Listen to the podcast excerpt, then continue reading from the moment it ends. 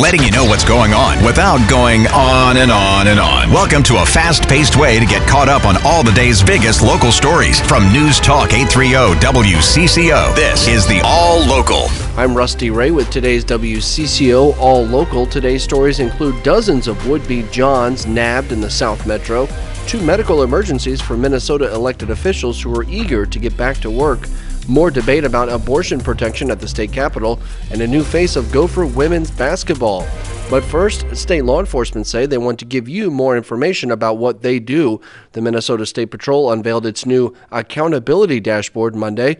It's an online tool to track things like 911 calls, aviation operations, even use of force. Colonel Matt Langer with the State Patrol said the goal is for you to know more about what his officers are doing. And it's very interactive that you can click on any of these tiles and get further information rooted in data about what is going on within the Minnesota State Patrol. Find a link to the new dashboard at WCCOradio.com.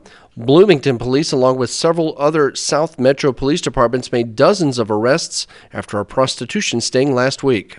Undercover investigators created and posted an ad online to attract individuals seeking prostitution services from an adult sex worker. In total, 23 men were arrested over the course of two days. Bloomington Police Chief Booker Hodges. The business of selling people's bodies for money is something that we don't take lightly here in this city. Our partners here, they don't take it lightly in their cities either. So we're going to do whatever we can to eradicate human trafficking, and this is just one phase of that. A 24th person is under investigation. In Bloomington, Mark Fry, News Talk 830 WCCO. A Minnesota state representative injured in a snowmobile crash earlier this month said he's looking forward to returning to work in St. Paul. In a Facebook post, Republican Torrey Westrom says he broke three ribs in the crash on March 12th while riding the machine on Lake Ida near Alexandria. He was taken to Douglas County Alomere Hospital after the accident and says he received great care by staffers at the facility. Westrum added that he's continuing his recovery and has been working remotely to monitor things in St. Paul, where he says his colleagues have stepped forward to present his bills. Mark Fry, News Talk 830 WCCO. And a state representative from northwestern Minnesota said she's hopeful to return to work in St. Paul next week after she had a stroke. The email from Republican Deb Kiel of Crookston came this morning.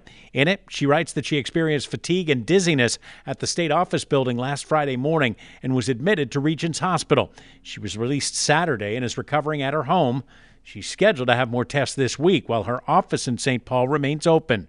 Kiel credited the neurology team at Regions for their quick work that she says likely saved her from any long term effects from the stroke. Steve Simpson, News Talk 830 WCCO.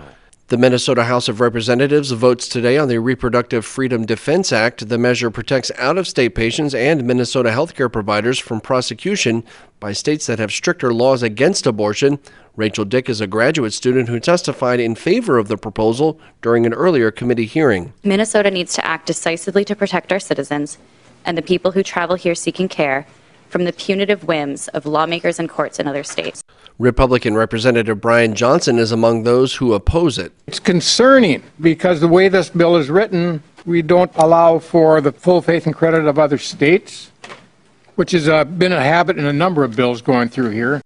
Earlier this year, Governor Walz signed into law the PRO Act, which establishes a fundamental right to an abortion into state law. Those pieces of legislation came about after the U.S. Supreme Court overturned Roe v. Wade. And finally, a new face to lead the University of Minnesota women's basketball team. New University of Minnesota women's basketball coach Dawn Plitzuweit is looking forward to her first practice with the team tomorrow. Plitzuweit was formally introduced today, telling the media she looks forward to getting some solid systems in place with a very talented team. I'm a very process driven person.